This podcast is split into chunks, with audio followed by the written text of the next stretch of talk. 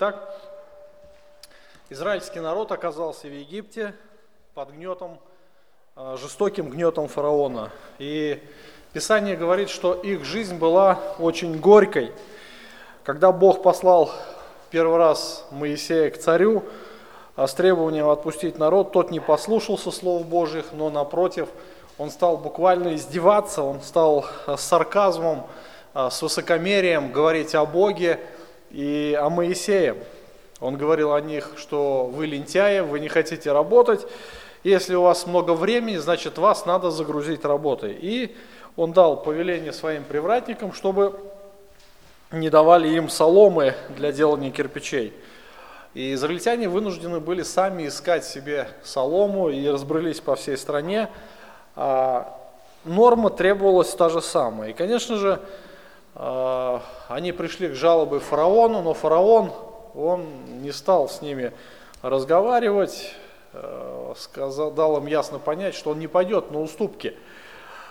И они должны делать ту же самую норму кирпичей. Конечно же, они весьма опечалились. То есть выходят, Моисей с Аароном стоят у входа и ждут их. И, конечно же, они не могли смотреть на них и сорвали, наверное, всю злобу на Моисея и Аароне. И что оставалось сделать Моисею? Конечно же, в отчаянии от безысходности Моисей возопил к Господу. И 5 глава, она заканчивается как раз этой молитвой. 5 глава заканчивается молитва Моисея. Я бы сказал, что это была молитва отчаяния. И обратился Моисей к Господу и сказал: «Господи, для чего ты подвергнул такому бедствию народ этот? Для чего послал меня? Ибо с того времени, как я пришел к фараону, стал говорить именем Твоим, он начал хуже поступать с народом этим. Избавить же ты не избавил народа Твоего». То есть Моисей совсем не думал, что все так события обернутся против него и против всего Израиля. Хотя он, конечно же, получил обетование от Бога, что народ фараон не отпустит, а напротив еще более станет жестоким. Бог ожесточит сердце фараона. И, конечно же, может быть, он пропустил эти слова мимо ушей. Но в тот момент произошло то, что произошло. И в итоге мы видим, что народ израильский, он оказался еще в худшем положении, чем был до этого. И когда Моисей возопил к Богу, якобы с претензиями, конечно же, Господь знал такой ход вещей, да?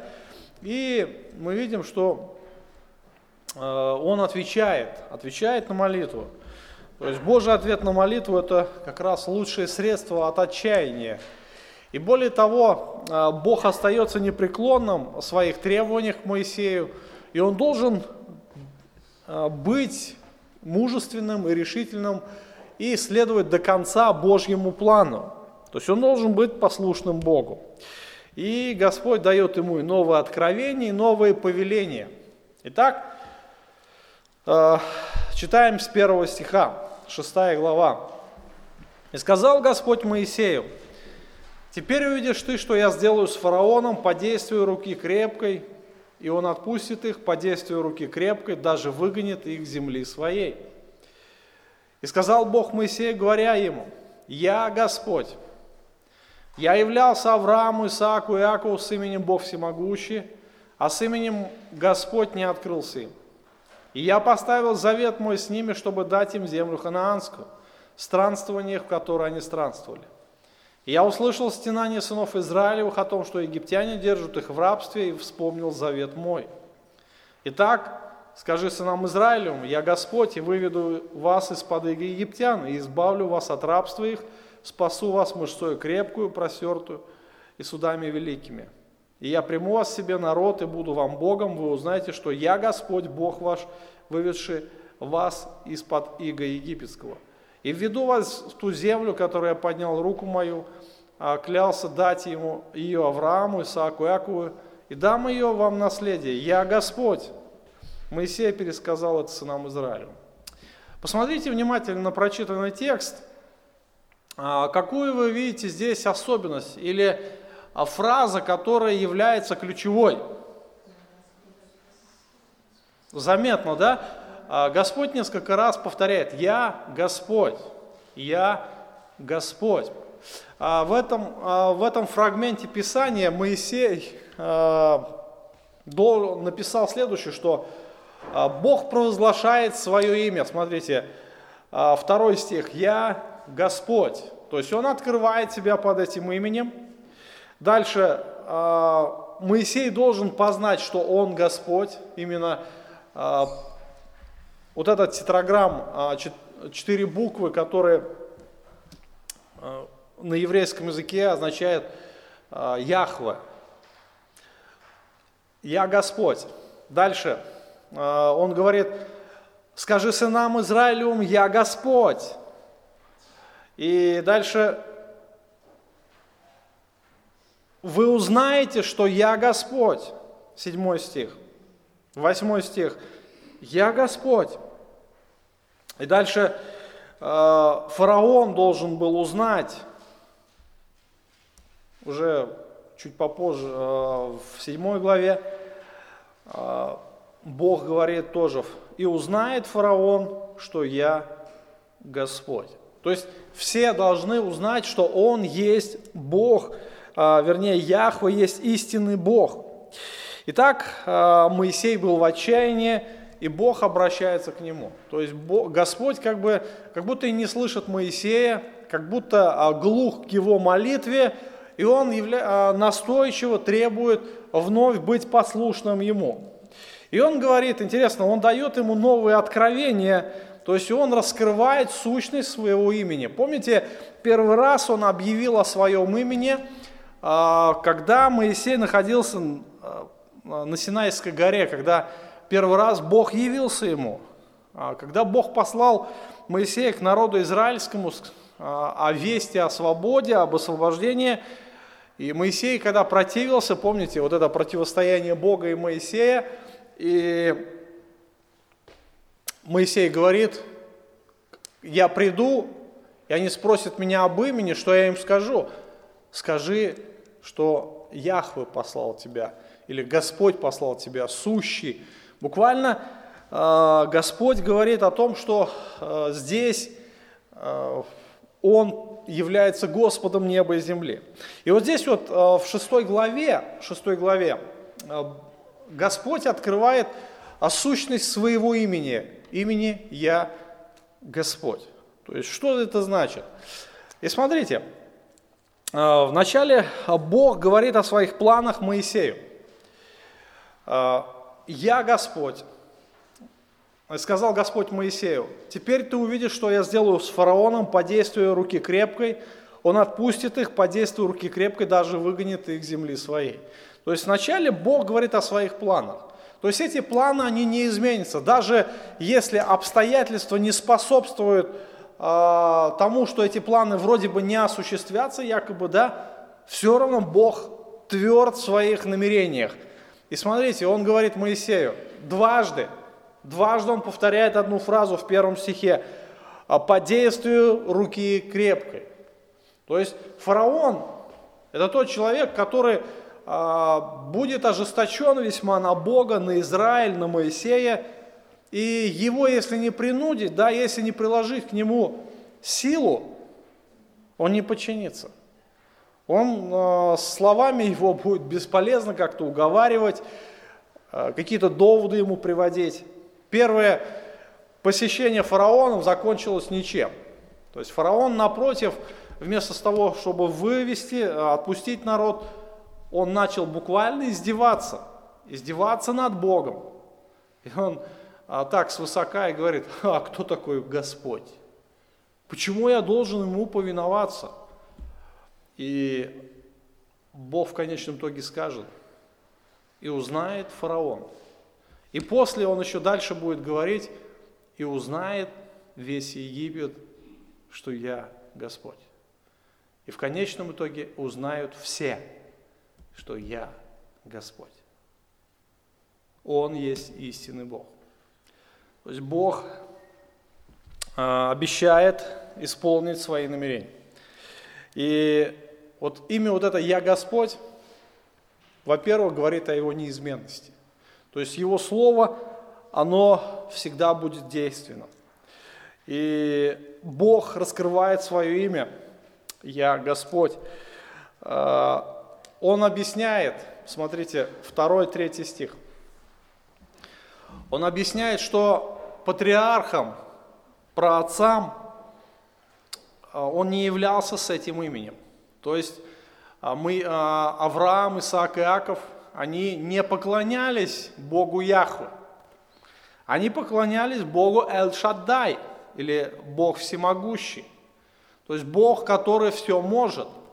Помните, когда Бог заключал завет с Авраамом, Он говорил о себе, как раз раскрывал себя именно под именем Бог Всемогущий. Что это значило Бог Всемогущий? Как понимали Авраам и откровение имени Бога Всемогущий, или Шаддай по-еврейски? То есть тот, который все может, да, все просто.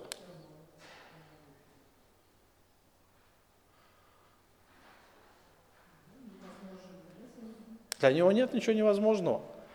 То есть история о рождении Исаака – это как раз подтверждение его силы.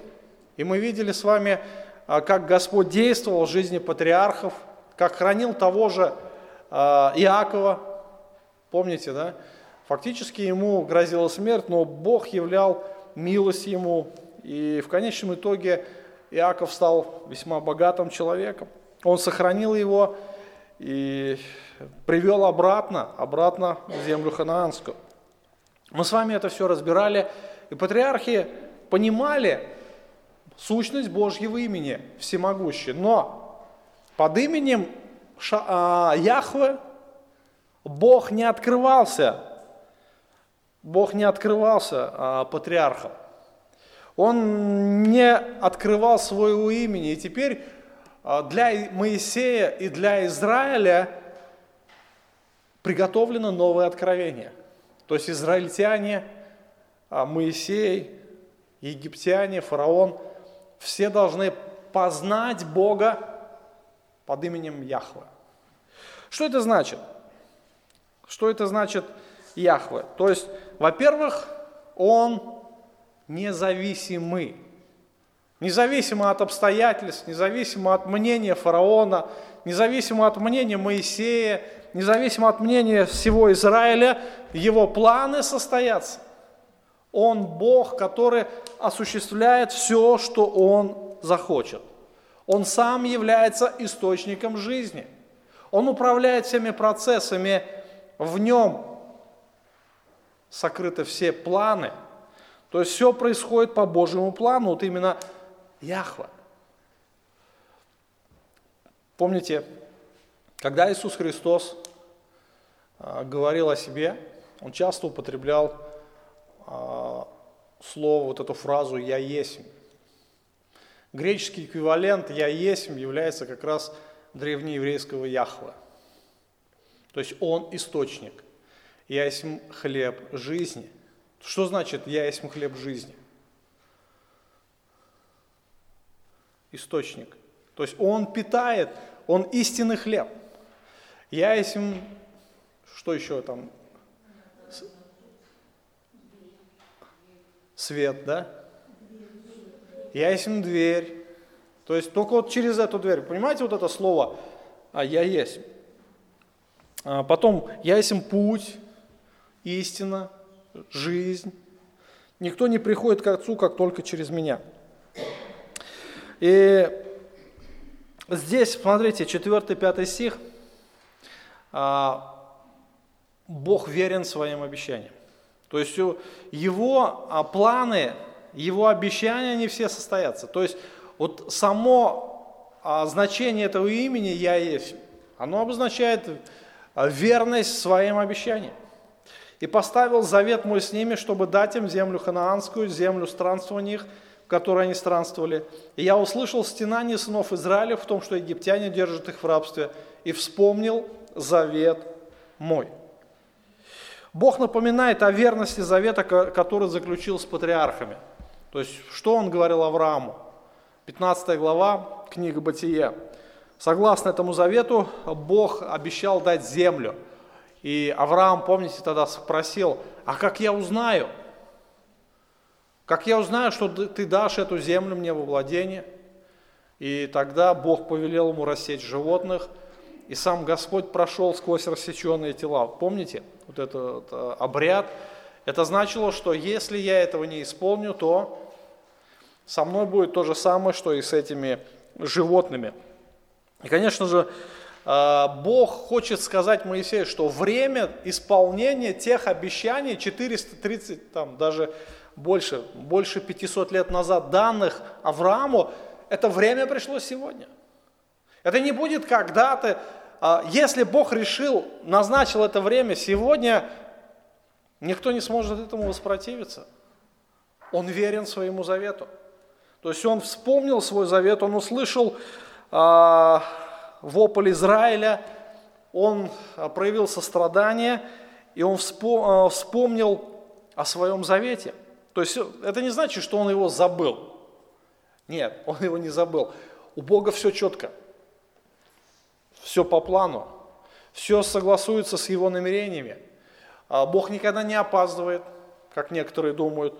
Нет, Господь всегда поступает вовремя, так, как Он хочет. И, конечно же, Бог остается верен. И это должно было вдохновить Моисея. Это должно было вдохновить всех израильтян. И самое главное, что должен делать Моисей вот в этих обстоятельствах, это всего лишь повиноваться. Интересно, смотрите, опять же, внимательно на текст, и вы увидите, что везде Бог говорит о себе. Он говорит, я выведу. Моисей что только должен сделать был? Он просто должен был пойти и сказать фараону, больше он ничего не должен делать. То есть вот его посреднические функции. Все остальное делает Бог. Все остальное дело за Богом. А Моисей, он немножко неправильно понимает вообще обстановку, что происходит. Он думает, что Бог как будто от него требует, сейчас вот он пойдет и с фараоном там биться будет, да?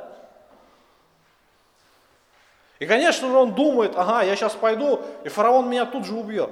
Понятно, что убьет.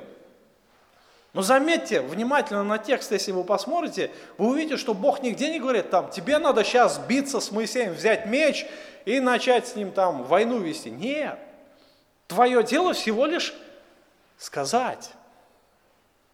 Сказать, и все, больше ничего не надо. Это не твое дело, что там будет происходить после.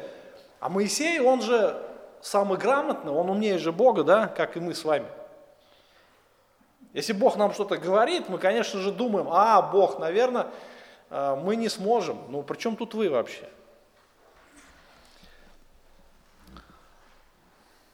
Он говорит, я Господь, я выведу, я сокрушу фараона. Я совершу суды. По действию рукой крепко он выгонит их из земли своей. Я это сделаю. Это не ты, Моисей. Ты всего лишь сосуд, как эта ручка, да, которую просто пишут. Что может эта ручка? Да ничего. Вот так же и мы с вами. И интересно, что Бог направляет Моисея к израильскому народу. Он не просто получил новое откровение о Боге, он не просто должен просто довериться словам Бога, но он должен пойти, то есть вот получает новые задания, иди, говорит, к сынам Израилевым. И представьте себе, вот та обстановка, которая была в то время, обстановка весьма напряженная, и когда первый раз Моисей пришел к сынам Израилевым, старейшинам, он дал им знамения, помните эти знамения? Вначале жезл кинул, тот змей превратился, потом руку засунул, вытащил, она была в проказе, да? Опять засунул, вытащил, она была здорова. То есть это были знамения, чтобы показать власть Божью и удостоверить израильтян, что Моисей есть посланник от Господа. И, конечно, старейшины, они обрадовались и думают, ну все, теперь пришла свобода. Не тут-то было. Фараон ужесточил свой гнет, и, конечно же, Израиль оказался еще более в тяжком положении. И представьте себе, когда фараон ответил отказом старейшинам, вот этим приставникам, которые получали тумаки, так сказать, да, за то, что израильтяне не выполняли план по деланию кирпичей. И вот они выходят, и тут Моисей и Аарон стоят. То есть вся обида, она могла вылиться на них. Но они как-то сдержали себя и призвали имя Господа в суде, говорит, пусть Бог вас будет судить. И представьте, теперь другая ситуация. Моисей идет к старейшинам Израиля. Вот именно в эту обстановку, в это тяжелое время Моисей приходит к старейшинам, и он должен опять передать послание Божье. Моисей собрался духом, пошел. Итак, иди, скажи сынам Израилю, я Господь, и выведу вас из-под ига египтян. То есть Моисей получил новое задание, и он должен прийти и то же самое сказать. В принципе, израильтяне это уже слышали, но они должны вновь получить это откровение. Он говорит, я Господь, и я выведу вас из-под египтян, и избавлю вас от рабства их, и спасу вас мышцу простертую и судами великими. Они должны были вникнуть в откровение, что Бог спасет их мышцой, то есть силой крепкую и судами великими. То есть они увидят эти чудеса. Но что самое поразительное, что Бог дает новое обещание народу. То есть израильтяне должны будут осознать свою значимость в этом мире. Свою значимость. Посмотрите 7 стих внимательно. «И приму вас в себе в народ, и буду вам Богом, вы узнаете, что я Господь, Бог ваш, изведший вас из-под ига египетского». Смотрите, израильтяне должны будут осознать собственную значимость, что они являются народом Божьим. И всех народов Бог избрал вот этот маленький народ. И он является Божьим народом. Это особая значимость. Он говорит, я есть истинный Бог, я Господь, я буду вашим Богом теперь. Я буду вашим Богом. Я приму вас к себе. То есть я буквально усыновлю вас. Вы будете моим народом. И вы, говорит, узнаете. Вы будете знать. Вот когда это все произойдет, когда произойдет исход сынов Израиля из Египта, они должны будут осознать свою значимость. Но не все ее осознали в тот момент, но Господь остается верным своим обещаниям. Он говорит, я Господь. Я Господь, Бог чей? Ваш. То есть каждый израильтянин мог с дерзновением сказать, ты Бог мой, или ты Бог наш. Наш Бог. Наш великий Бог. Это мой Бог, на которого я могу уповать, который принял меня к себе и возвысил среди всех народов. То есть это великая привилегия. Хотя израильтяне на тот момент, конечно же, они не понимали значимости, всей значимости этих слов, но тем не менее Бог говорил слово. И Моисей должен был передать это послание. 9 стих, посмотрите внимательно. Моисей пересказал это сынам Израилевых. Все очень просто. Моисей собрался, Моисей пошел, он надеялся, было, но произошло то, что произошло. Как будто никаких чудес не должно было происходить. Израильтяне с радостью послушались и вместе пошли к фараону, да?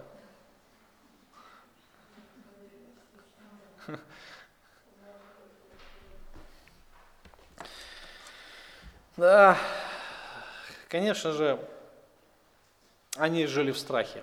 То есть они весьма боялись фараона, и, конечно же, они не послушали Моисея. И здесь написана причина. То есть, во-первых, было малодушие, и, во-вторых, тяжесть работ. То есть то, что происходило с ними, Моисей вроде бы повиновался, но когда первый раз он пришел к старейшинам, те восприняли его с великой радостью. Когда еще знамение показал, но сейчас и знамений не было, просто было какое-то послание от Бога. И, конечно же, старейшины и слушать ничего не хотели, потому что понимали, что фараон их не отпустит. А если Моисей еще и пойдет к фараону, ну, представьте, чем это грозит им. То есть после первого посещения они почувствовали на себе то, что Моисей якобы глупостью занимается, но если прежняя глупость не оставит, не освободится из головы Моисея, то им весьма тяжко придется в будущем. То есть и они это очень хорошо понимали. С другой стороны, знаете, очень часто люди как-то более, наверное, приспосабливаются к этой жизни, ко всем обстоятельствам жизни. И очень часто, живя в такой, знаете, в повседневной рутине, человек не хочет ничего менять. Его все устраивает. Ладно, пусть тяжело, ладно, все, пусть будет так, как есть. То есть вот это вот малодушие, наверное, нежелание каких-то перемен, оно приводит человека к пассивности. И многие израильтяне, конечно же, они находились в этом состоянии. То есть уже за много десятков лет они уже привыкли к этому состоянию. Ладно, как-нибудь переживем. До этого ведь жили. И нормально. И после проживем. Ничего страшного. Зачем нам нужна эта свобода? Зачем нам нужны эти проблемы? Вот представь, Моисей, ты сейчас пойдешь к фараону, и что дальше-то будет-то? Сам подумай. Вот ты один раз сходил уже. Еще раз сходи сейчас. Ты о нас-то подумай, о нас подумай.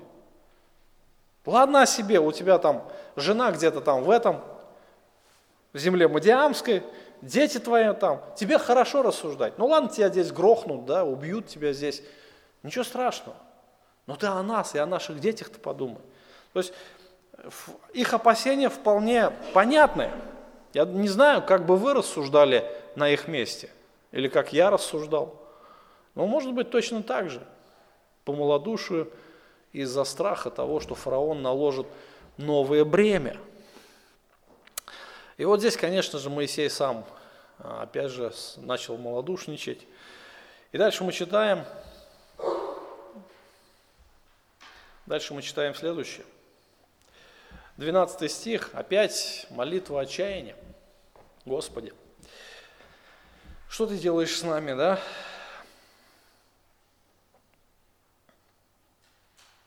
Сказал Моисей перед Господом, говоря, вот сыны Израилева не слушают меня,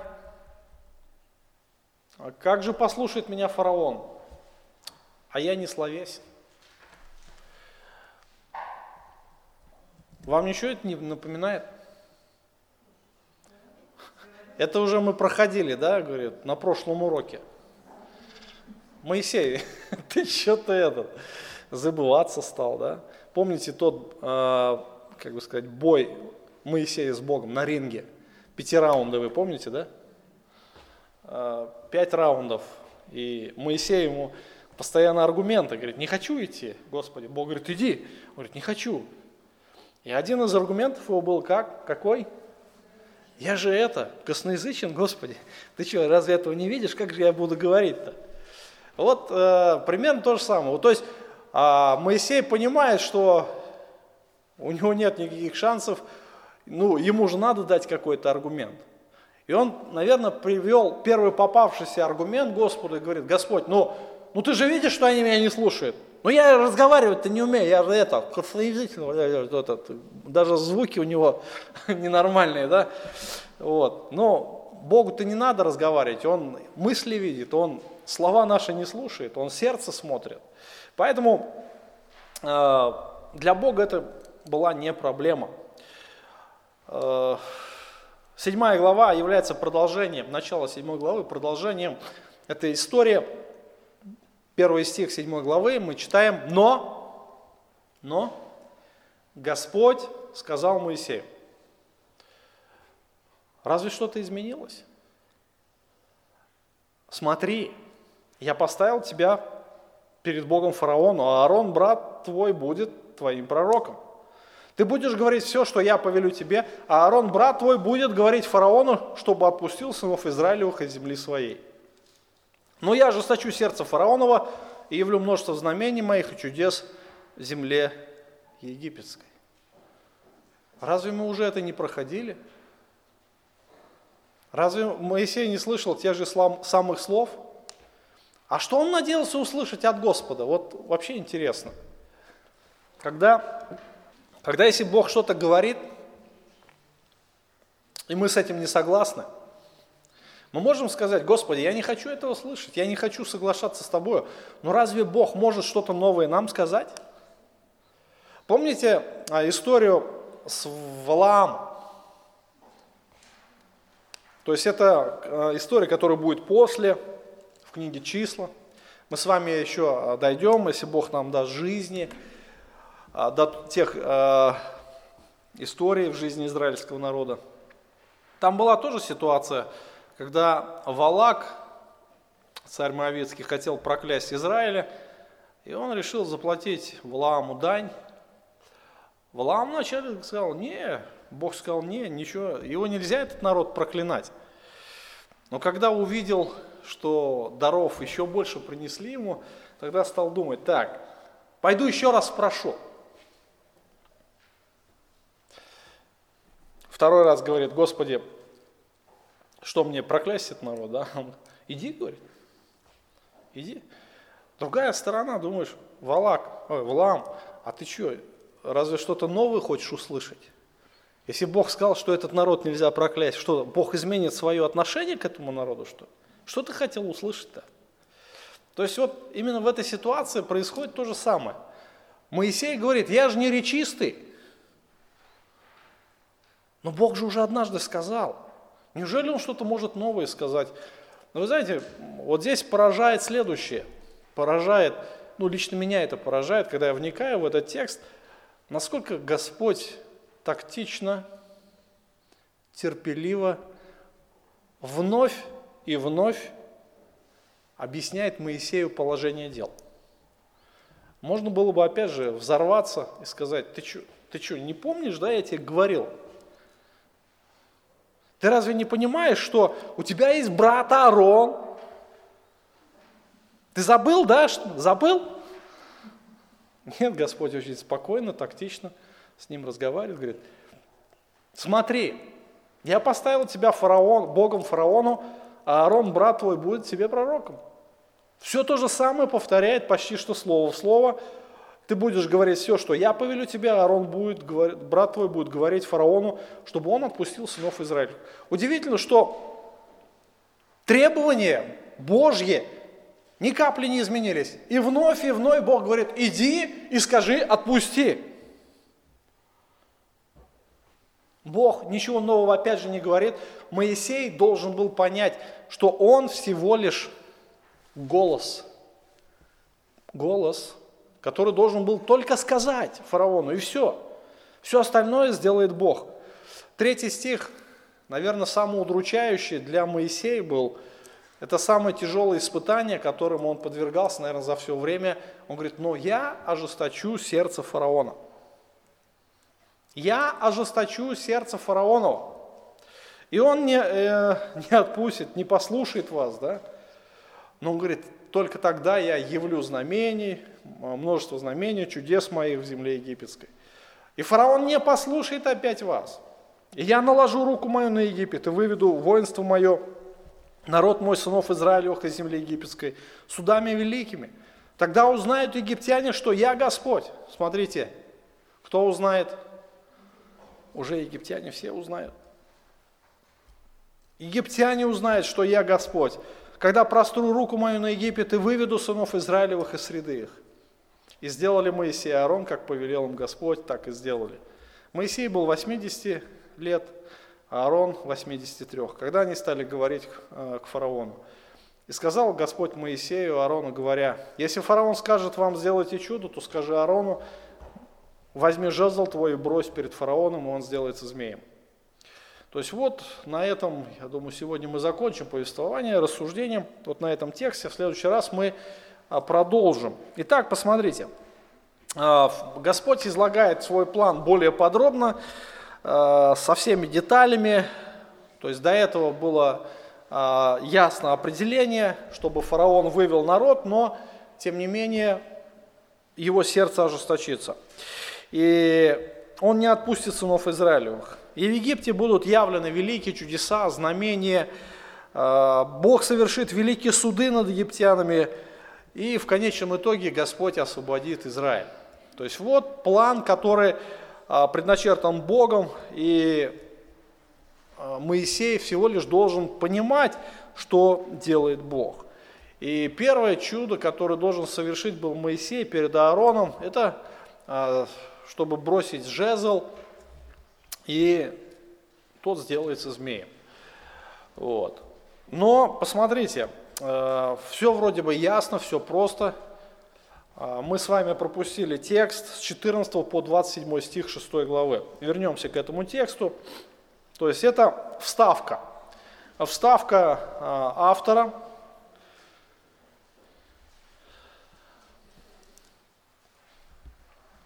С 14 по 27 стих. «А вот начальники поколений, сыны Рувима, первенцы Израилева, Ханов, Фалу, Хисрон, Харми, это семейство Рувимовы, сыны Симеона, Имуил, Иамин, Агат, Иохин, Цахар, Саул, сын Хананьянки, это семейство Симеона. Вот имена сынов Левия, Парадамых, Герсон, Кааф и Мирари. Лет жизни Левия было 137. Сыны Герсона, Ливни, Шимен, семействами их. Сыны Каафовы, Амрам, Ицгар, Хевром и Узеил. А лет жизни Каафа было 133 года. Сыны Мирари, Махли и Муши, это семейство Леви, Парадамах. Амрам взял Иохаведу, тетку свою, себе в жену. Она родила ему Аарона и Моисея. А жизнь лет Амрама было 137. Сыны Ицгарова, Корей, Нефег и Зихри. Сыны Узилова, Мисаил, Илцафан и Сифри. Аарон взял себе жену Елисавету, дочь Аминадава, сестру Насона. Она родила ему Надава, Авиуда, Лизара и Фамара. Сыны Кореи, Асир, Илкана, Авиасаф, это семейство Кореевы. Лиазар, сын Аарона, взял себе жену, одну из дочерей Футииловых. Она родила ему Финееса. Вот начальники поколения левитских по семействам их. Аарон и Моисей – это те, которым сказал Господь: «Выведи сынов Израилевых из земли египетской по ополчениям их». Они-то и говорили фараону, царю египетскому, чтобы вывести сынов Израилевых из Египта. Это Моисей и Аарон. Итак, в то время, когда Господь говорил к Моисею в земле египетской, Господь сказал Моисею, говоря: «Я Господь, скажи фараону, царю египетскому, все, что я говорю тебе».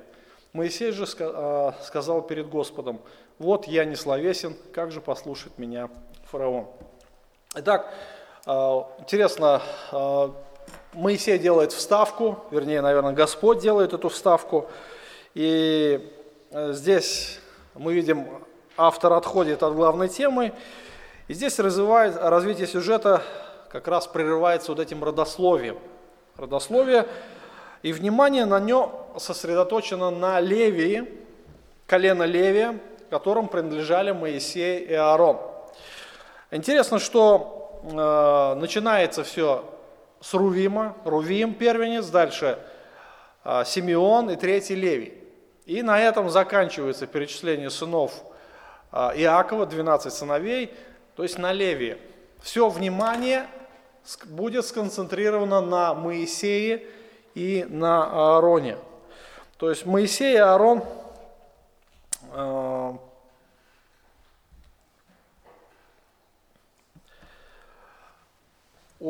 здесь впервые говорится о Аароне, его семье. Его жена Елисавета происходила из колена Иудина, и она родила ему 4 сыновей. И мы даже видим здесь внук, да, Финеес. То есть это те люди, которые будут играть важную роль в священническом служении для Израиля. И, конечно же, это подводит нас, во-первых, к пониманию того, что из себя представляет семья Моисея и Аарона. Больше нигде в книге «Исход» родословие эти не встречается. И, конечно же, это подводит нас к будущим событиям. Что же происходило именно с сыновьями Аароновыми, со священниками, какую роль они играли? То есть это подогревает наш интерес тому, что произойдет дальше. То есть вот, как бы вот эта вставочка, такая небольшая вставка, которая проливает свет на будущие события. И после уже в 7 главе продолжается повествование о том, что Господь опять же обращается к Моисею, и он говорит о том, вновь посылает его к фараону. Итак, противостояние нарастает. Моисей с каждым разом, с каждым днем пополняется силой, да? Бог непреклонен, он повелевает, несмотря на все отговорки Моисея, несмотря на противление фараона, несмотря на страх старейшин Израилевых, Бог делает свое дело. Везде он говорит: «Я Господь». Очень важно, братья и сестры, мы верим в того же Господа, так ведь, да? Он изменился с того времени, как он Моисея посылал. Вот эта личность. Это ведь не сказка, это же повествование. И Бог открывает себя. То есть это новое откровение, которое нам дает понимать, кто есть наш Бог. Тот Бог, в которого мы верим. Он верен своим обещаниям, он верен своим планам. И все, что он решил, все состоится. Несмотря на страхи, несмотря на противление враждующего мира, все, что захотел Господь, совершится. И, конечно же, мы можем надеяться на этого Бога. То есть Его Слово есть истина, и Его обещания, они все, абсолютно все будут исполнены. Поэтому, когда мы думаем о нашем Боге, мы должны помнить, что Он всегда будет верен своему завету. Если Он начал у нас доброе дело, Он будет его совершать. Продолжайте. До дня Иисуса Христа, то есть до конца, да? До пришествия Иисуса Христа. Если Он нас призвал к спасению, значит, мы останемся в Его руке. Он доведет начатое дело до конца. Никто не похитит из руки Его. Так говорит Слово Божье. Поэтому, как бы там ни было, как бы этот мир не противился, сатана не противился, как бы наша плоть не противилась, Бог завершит это дело до конца. Он верен завету. И Его сроки, они всегда как бы вовремя, да? То есть Он никогда не опоздает. То есть мы должны всегда пребывать в покое, зная, что Бог все контролирует, Его планы все состоятся. Итак, вопросы по тексту до 7 главы 9 стиха.